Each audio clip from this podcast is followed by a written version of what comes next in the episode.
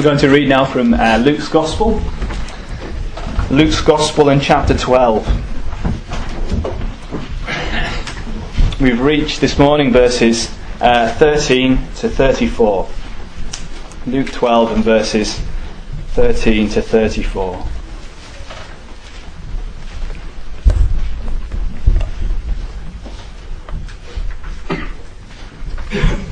Someone in the crowd said to Jesus, Teacher, tell my brother to divide the inheritance with me. But Jesus said to him, Man, who made me a judge or arbitrator over you? And he said to them, Take care and be on your guard against all covetousness. For one's life does not consist in the abundance of his possessions. And he told them a parable, saying, the land of a rich man produced plentifully. And he thought to himself, What shall I do? For I have nowhere to store my crops. And he said, I will do this. I will tear down my barns and build larger ones. And there I will store all my grain and my goods. And I will say to my soul, Soul, you have ample goods laid up for many years relax, eat, drink, be merry. But God said to him, Fool, this night your soul is required of you. And the things you have prepared, whose will they be? So is the one who lays up treasure for himself and is not rich toward God. And he said to his disciples, Therefore I tell you, do not be anxious about your life, what you will eat, nor about your body, what you will put on. For life is more than food, and the body more than clothing. Consider the ravens. They neither sow nor reap, they have neither storehouse nor barn, and yet God feeds them. Of how much more value are you than the birds? And which of you, by being anxious, can add a single hour to his span of life? If then you are not able to do as small a thing as that, why are you anxious about the rest? Consider the lilies, how they grow. They neither toil nor spin. Yet I tell you, even Solomon in all his glory was not arrayed like one of these. But if God so clothes the grass, which is alive in the field today and tomorrow is thrown in the oven, how much more will He clothe you, O you of little faith? And do not seek what you are to eat and what you are to drink, nor be worried. For all the nations of the world seek after these things, and your Father knows that you need them. Instead, seek His kingdom and these things will be added to you. Fear not, little flock, for it is your Father's good pleasure to give you the kingdom. Sell your possessions and give to the needy. Provide yourselves with money bags that do not grow old, with a treasure in the heavens that does not fail, where no thief approaches and no moth destroys. For where your treasure is, there will your heart be also. Amen. Over the last few weeks, we've had some very hard words that Jesus has said, uh, very challenging words, uh, quite difficult to listen to at times, but important to listen to. Uh, but in this passage, we have uh, some important things to hear again, uh, but some lovely encouragements as well, as we find God to be the God of care uh, who looks after us and provides for us in, in wonderful ways. So if you have a Bible, as I said, turn then to, to Luke uh, chapter 12. Uh, first of all, though, I want to uh, ask you if you uh, ever enjoyed school trips when you were younger. I quite enjoyed school trips. Some people hated them probably, didn't like them, but uh, I quite enjoyed them. And I remember one at junior school where we went to York, which is a fantastic place to visit. lots to see, lots to do. It was the first time I'd ever visited York, uh, and I really did genuinely enjoy it. It was a flying visit. It was just a day, all the way from Maryport in West Cumbria across to York, long bus journey, but it was worth it. Uh, I enjoyed the city walls, uh, and we walked around part of those walls as we were in York. Uh, quite a challenge for uh, school teachers to keep 10 year olds on that wall, but uh, we did it for a little way. I enjoyed seeing York Minster. I'd never seen a building that size in my life, I don't think, up to that point. It was huge and it was impressive. I loved, have you ever been to the, the Shambles? Uh, the higgledy-piggledy little shops uh, there in the centre of York. Fascinating. Um, although the one thing I bought from them was a little plastic toy car, which probably wasn't the best thing I could have bought, but that's what I wanted at the time. Uh, but the thing I remember most and that I enjoyed most about York uh, was actually visiting the Jorvik Viking Centre. Uh, I really enjoyed it. Uh, I was fascinated by the Vikings anyway as a kid, and that was the highlight of the day for me, going to see that. I don't know if you've ever been to the Jorvik Viking Centre, uh, but it's it's well, I haven't been for a while, so I presume it's still like this. You sit in a little like a little tram cart thing, and it's like some little tracks that take you around uh, an old uh, Viking York, basically, as it was then. Uh, it's well, they attempt to be as realistic as possible, right down to the smells, which absolutely stink. Take a nose peg with you if you go. It really does smell. Uh, but I loved that as a little boy. I thought it was great. Um, I was genuinely fascinated by it because um, I loved the Vikings. Uh, one thing that's intriguing about the Vikings, and I was intrigued by as a, a young child and, and still am really as well, uh, is that when they died, uh, do you know what they did? You know how their burials would be? Often, especially if they were a chief or something like that, uh, they would be buried with many of their possessions. It wasn't just their body that went into the ground in a coffin, they were buried with many of their possessions too. Uh, and the hope that as they went into the next world, they could take all those possessions with them. And they thought they would. Uh, of course, excavations have shown that they didn't. They couldn't. All the possessions are still there. They haven't gone anywhere. They're still in the ground. Uh, we can't take things with us, can we? Beyond the grave. Uh, these verses uh, in Luke this morning that we've already read, uh, they're about possessions, the physical things that we own, uh, and our attitude to them. It's about what we value in terms of possessions, uh, and what we pursue, what we seek, what we go after. It's also about what God promises to provide us with uh, and the treasure that lasts. Uh, we've got three points this morning, split the passage up into three. Uh, and first of all, verses 13 to 21. Don't put your trust in the possession of this world's riches. Don't put your trust in the possession of this world's riches. Uh, we live in a society that, that is pretty much obsessed with money and with possessions, don't we? Uh, it's so much around us that we probably don't even notice most of the time. We're so immersed in it, and we're so part of it as part of the wider culture anyway, that we don't even realise just how obsessed our, our lives can be with, with money uh, and with possessions. Uh, the reason that I think it's called a double dip recession we're in, is it? The reason that it's so concerning to people is because it threatens our ability to own stuff and to have stuff. It takes away our possessions, possibly. And we all like to own stuff. We all like our possessions. Uh, we're not the only people, though, who have been obsessed with possessions and with physical wealth. We're not unique. Uh, other places and other times have had the same obsessions and have pursued the same obsessions. It wasn't unheard of in Jesus' time, was it? In verse 13 that we read earlier, we have a man in the crowd that's surrounding Jesus.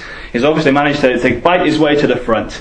And he says something to Jesus. He says to him, Teacher, tell my brother to divide the inheritance with me. I want my possessions that are due to me from that inheritance. Uh, in the last few verses, Jesus has been saying, as we've said, some, some pretty tough things, some pretty hard things. Uh, and as he said them, my guess is, and I'm sure he said them with recognizable authority. Uh, Jesus uh, was not someone that you would cross lightly when he was in that sort of mood. He spoke with strength and with power. Perhaps that's why the man in the crowd asked Jesus to have a word with his brother. Uh, perhaps he thought, my brother might not listen to me, but I've just heard this man speak. He'll listen to him. He'll listen to what he says and what he tells him to do. But the man gets a, resp- a surprising response, doesn't he, in verse 14? Jesus says to him, Man, who made me a judge or arbitrator over you? We're used to thinking that actually Jesus is our judge, and he is. He will be when he comes again, in his second coming. But in his first coming, he had called people to believe in him, to seek forgiveness to him. He hadn't come to decide petty court cases about dividing worldly inheritances. Uh, there was already a, a functioning legal system in Israel that could do that. And Jesus hadn't come to sort out that sort of case.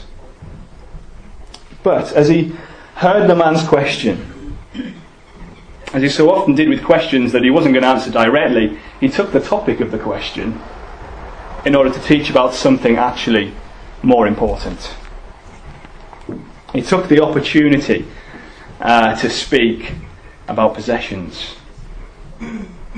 He turns to the crowd and he begins to speak to them about what happens if you center your life on what you own in this world.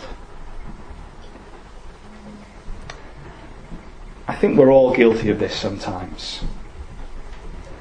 But do you often look at perhaps someone else's house and you think to yourself, oh, I wish that was mine? I wish that was mine. I get that every time I watch Grand Designs.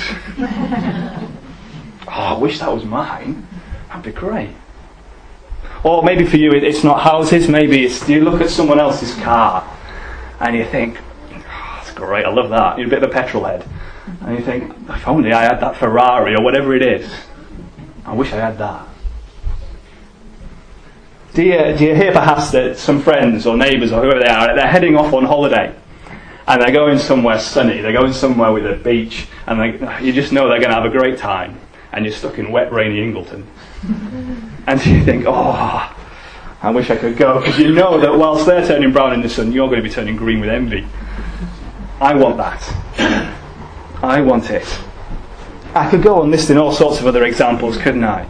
Uh, possessions, luxuries, uh, gadgets, uh, toys.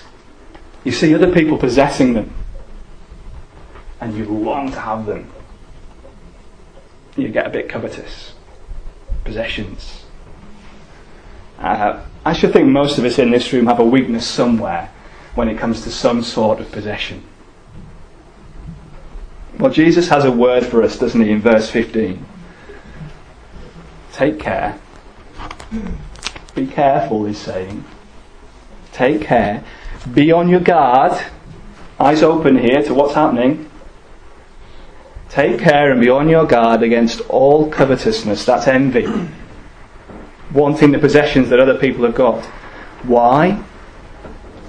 He says, for one's life does not consist in the abundance of his possessions. What does Jesus mean by that? Uh, what's he saying? What's he ta- telling us to take care about and warning us about? Well, as he so often does, he tells a parable to explain. Uh, verses 16 uh, to 21. Uh, I don't know about you, but sometimes I read Jesus' parables and I scratch my head and think, well, hmm, what does he mean? I have to think pretty hard about it and pray pretty hard about it. Well, we should always think hard and pray hard about Jesus' parables, uh, but sometimes they, they are hard and sometimes they're pretty easy to get the gist of, aren't they? Uh, I would suggest this one isn't too difficult to understand. The point is, is pretty clear. Uh, in verse 16, we're introduced uh, to a rich man. A rich man. Uh, and he is rich already before what happens next even happens. He's got plenty of money, he's loaded, no worries financially. Uh, he probably wasn't in desperate need of a bumper crop, uh, but he gets one anyway. Uh, we're told that uh, his land, verse 16, produces plentifully. Uh, God was good to him. In his common grace, as we call it, and that common grace, God being good to everybody and giving them life and food and so on, he was particularly good to this man. And in verse 17, the man begins to wonder, uh, well, what shall I do uh, with my bumper crop? What shall I do? Notice carefully that in all of his ponderings about what to do with this abundance of, of possession that God has given him, now everything, of course, is given to us by God, everything we have is a gift from him. Notice that as he thinks about it, there is no thought of giving it away already a rich man, but there is no thought about giving it away. It doesn't even seem to enter his head. No, he, instead he quickly comes to the conclusion I'll tear down my little barns and I'll build much bigger ones. Then I can keep it, and it's mine. I can store it. Uh, that's a bad enough attitude as it is. But here's where it leads in verse 19. And this is the real big mistake. The man says to himself, I will say to my soul, Soul, you have ample goods laid up for many years. Relax, eat, drink, be merry, have a good time everything's well. I've got loads of grain. I've got loads of dosh. I've got loads of money. Loads of possessions. Can you feed your soul? Think about your soul. Can you feed your soul with grain? With money? With houses? With Ferraris? With computers? Whatever it is? with great new clothes? Can you feed your soul with that? Can your soul forever relax because you've got a bulging bank account? Can your soul permanently eat and feed upon that beautiful big house? Can your soul eternally drink the latest Apple gadget or mobile phone? Can your soul, your very soul, draw everlasting delight and merriment from flourishing stocks and shares? Really? Of course not. It's not good for your soul, is it?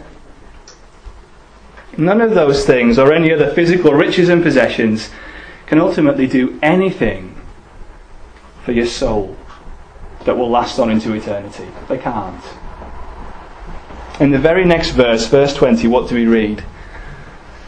God said to this man, Fool, this night your soul will be required of you, and the things you have prepared, all those possessions in your barn, whose will they be? Not yours is the answer. Not yours anymore. Your physical possessions, no matter how numerous and how great they may be, they can't sustain your soul beyond the grave, can they? Not at all.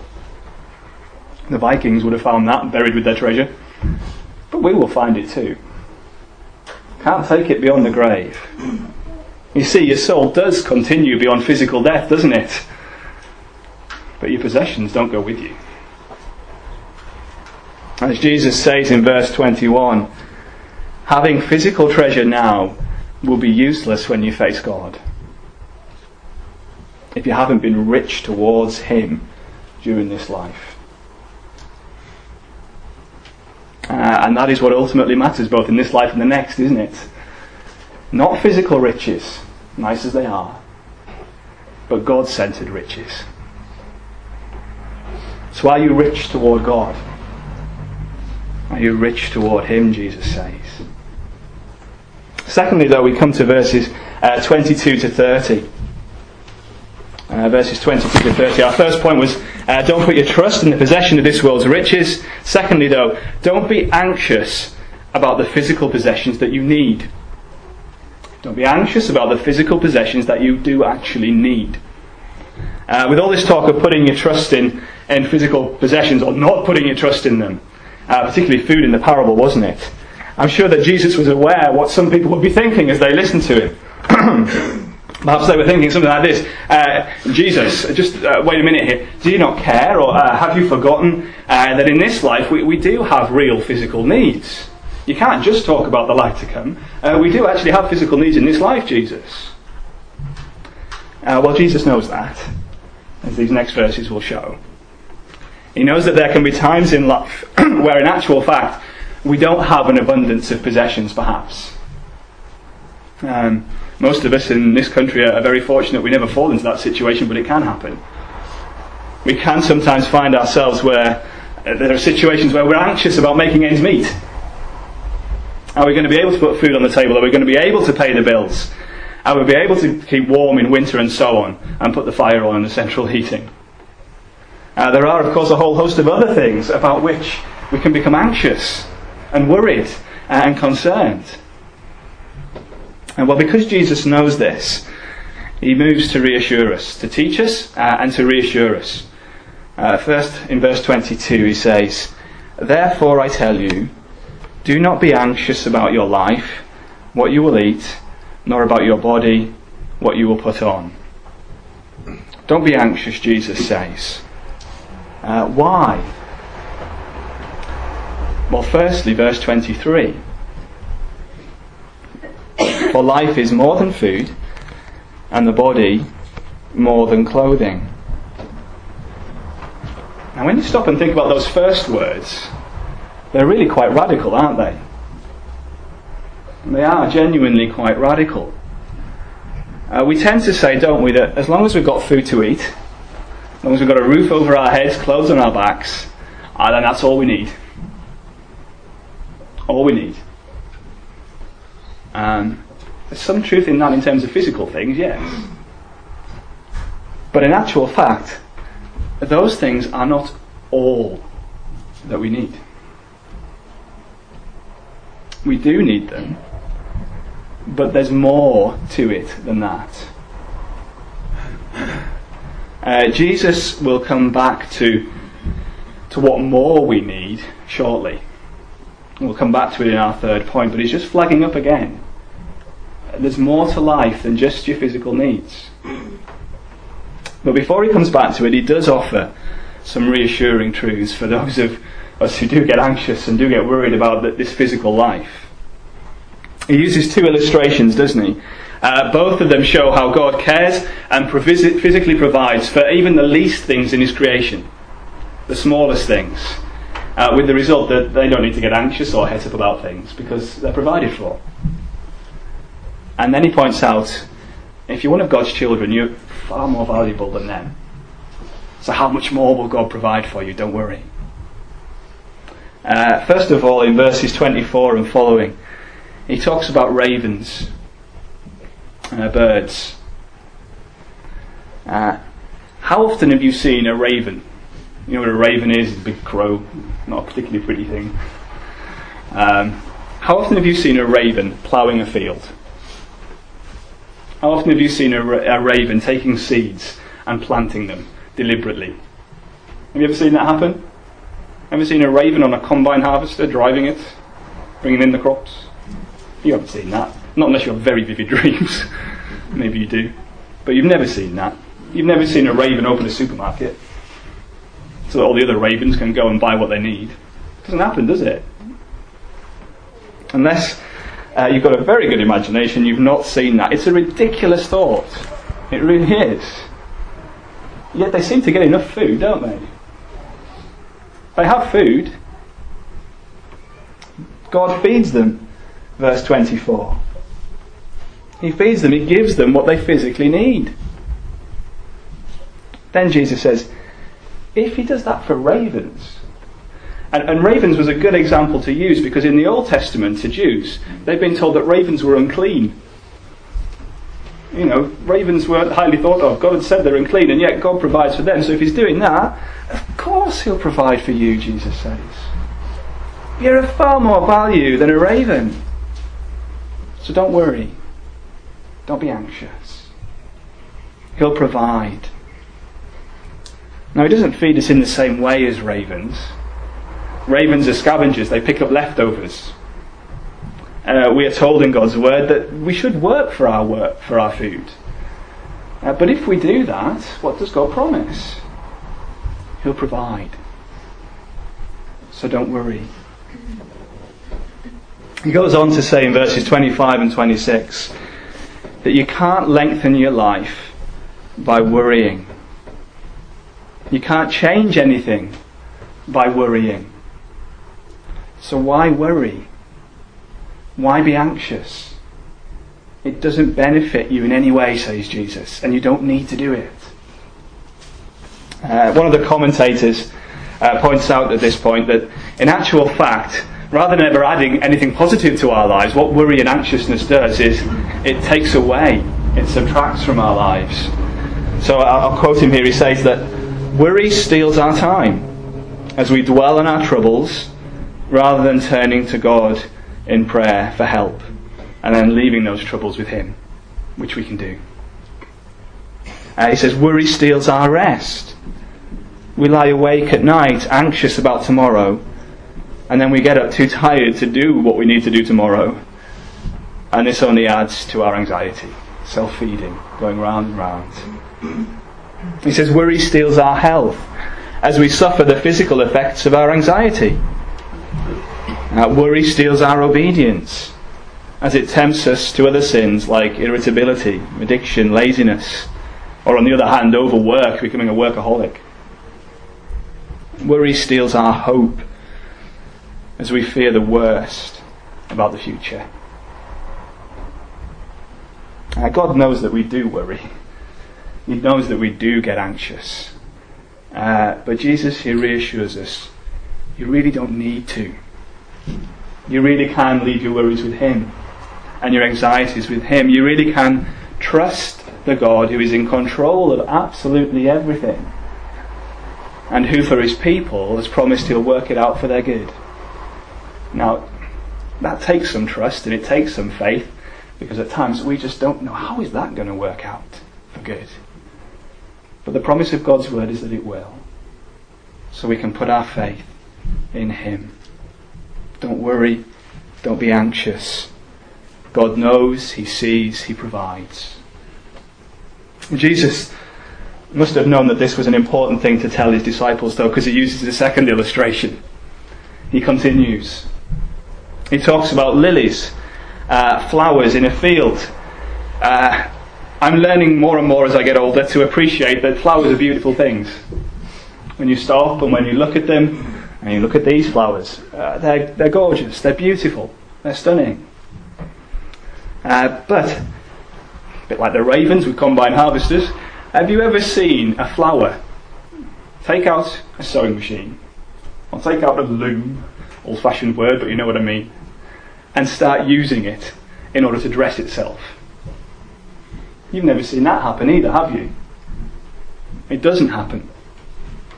Uh, they don't have to do anything to make themselves look so beautiful and so well dressed.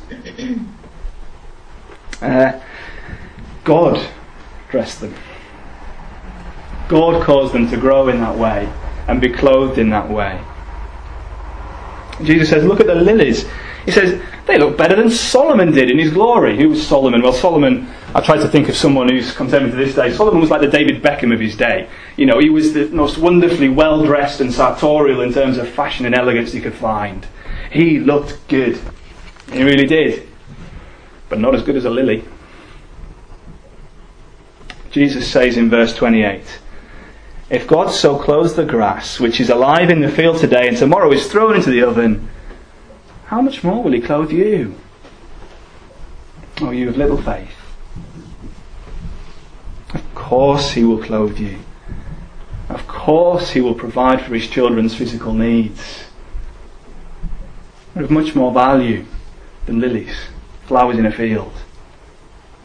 So there's no need to be anxious for His children. When we do worry about these things, and other things, there are many other things we can worry about, perhaps more serious even than those. What, what are we doing and what do we need to remind ourselves of? Well, what we're doing is we're forgetting a few things and we need to be reminded. We're forgetting God's promise that He will give whatever we truly need. He might not give everything we truly want, but He will give whatever we truly need. Remind yourself of that. Preach it to yourself. Don't just wait to come to church on a Sunday to hear that. Preach it to yourself through the week. What else is we forgetting? We're forgetting that if you're his child, he has a plan for your life. He has worked it all out. And it's a wise plan, it's a good plan. Remind yourself of that when the worries and the anxieties come. Sometimes we're forgetting that he really does appreciate the difficulties of your situation. Nobody else in this world might appreciate it fully. God will. God does. God knows. Remind yourself of that. We're forgetting His promise to, to be good to us. So that whatever is actually happening right now, and whatever He's taking you through at the moment, He does have your long term best interests at heart. And He does. It's not to say it isn't difficult now, it often is, but long term, best interests at heart. Remember that. Remind yourself of that. We can forget that He's sovereign. In other words, He's in control. And He will provide what you need in His own good time. Remind yourself of that. Tell yourself that. Uh, Jesus rounds off this section in verses 29 and 30 by saying, And do not seek what you are to eat and what you are to drink, nor be worried. For all the nations of the world seek after these things. And, or you could say, but your Father knows that you need them. He knows you need those physical things, so He'll give you them. But He's saying there, people who don't know God center their lives on seeking after, pursuing the physical things of this world. Jesus says, if you're a child of God, you don't need to do that. You don't need to seek those things. God will give you them anyway. If instead you seek Him. And that's our final point. Uh, verses 31 to 34. Slightly longer title for this point, but these verses teach us this. Seek to possess not physical riches, but God's kingdom and he will gladly give you all you need and more. Seek to possess not physical riches, but God's kingdom, and he will gladly give you all you need and more. Uh, Jesus has been telling us don't put your trust in the possession of physical riches. You can't take them with you, they won't sustain your soul. He's told us not to be anxious about physical needs. Don't seek after those things with all your heart. God will give you what you need. And then he finishes by telling us what we should seek with all our heart and with our soul, uh, what we should treasure and trust in. He says in verse 31 Seek God's kingdom. Seek God's kingdom.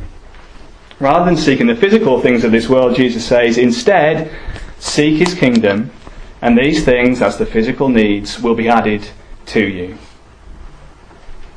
Put God first before all else. Put God first in everything that it means to know Him and to love Him and to follow Him and to serve Him. And God will make sure that you have all the things you physically need. He'll see to that. But how do we get God's kingdom? We're told to seek it. How do we get it? Do we work for it in the same way that we work for our food? Do we earn it? No. No. Look at verse 32. I love this verse. I'd never noticed it until I came uh, to this passage this week. Look at that verse, verse 32. Fear not, little flock, for it is your Father's good pleasure to give you the kingdom. That's lovely when you stop and think about it. Uh, that's beautiful. What a lovely verse that is.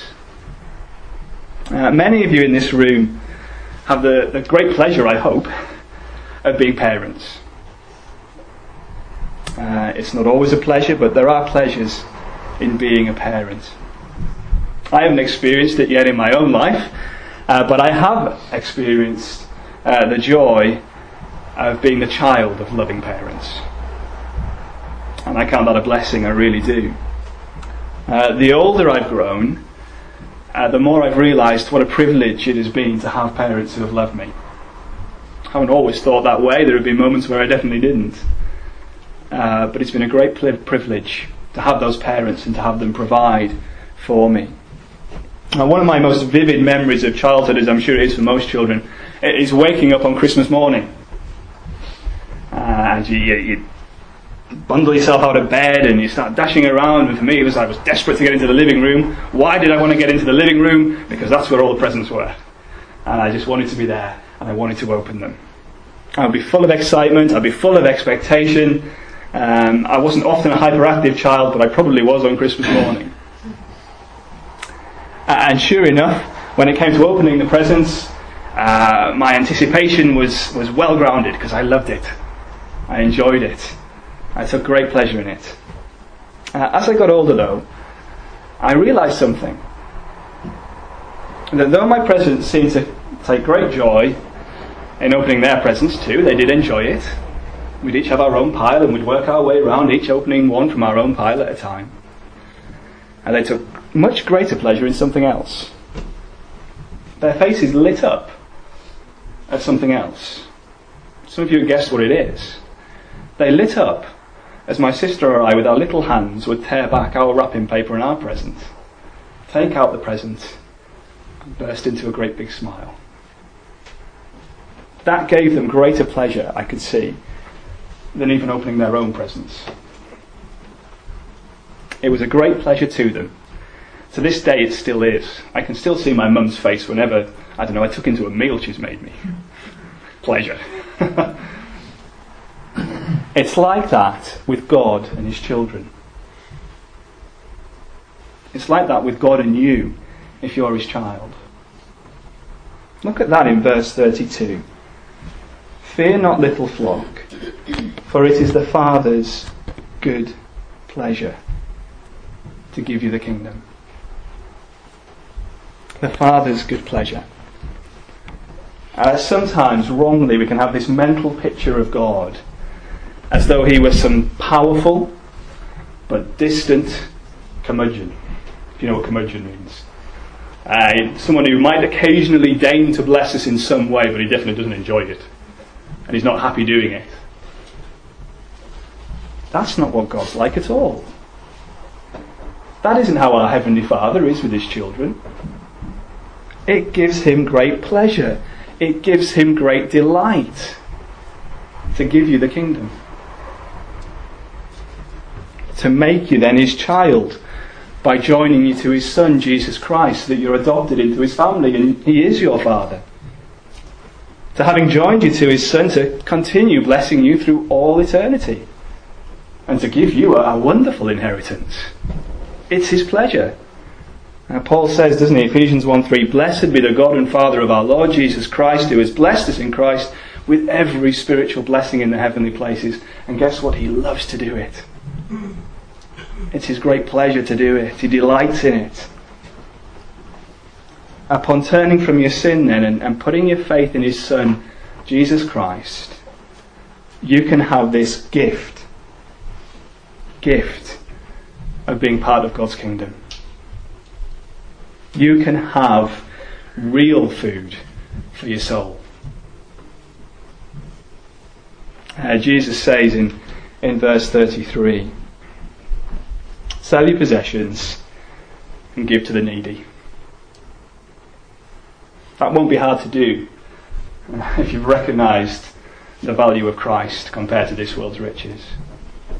He's saying, in other words, if you have more than enough, as that man in the parable did, don't hoard it. Give it to those who genuinely need it. As a reflection of what God has done for you in giving you the great gift of His kingdom. Uh, be the means that God uses to provide food and clothing for others who really do need it. Do you know something? When you do that, and we need to discover this more, I think we'll find that just as God takes great pleasure in giving his kingdom to needy sinners, you'll find it a pleasure to give your physical riches to those who are in genuine physical need. Paul talks about giving in the letter to the Corinthians, doesn't he? And says, God loves a cheerful giver. And it does give you cheer if you've understood the gospel properly and what you've received from God. And then Jesus says, uh, provide yourselves with money bags that do not grow old. That's a nice phrase, isn't it? Money bags that do not grow. old. It's like saying, uh, get yourself a bank account that cannot be touched by any economic crisis.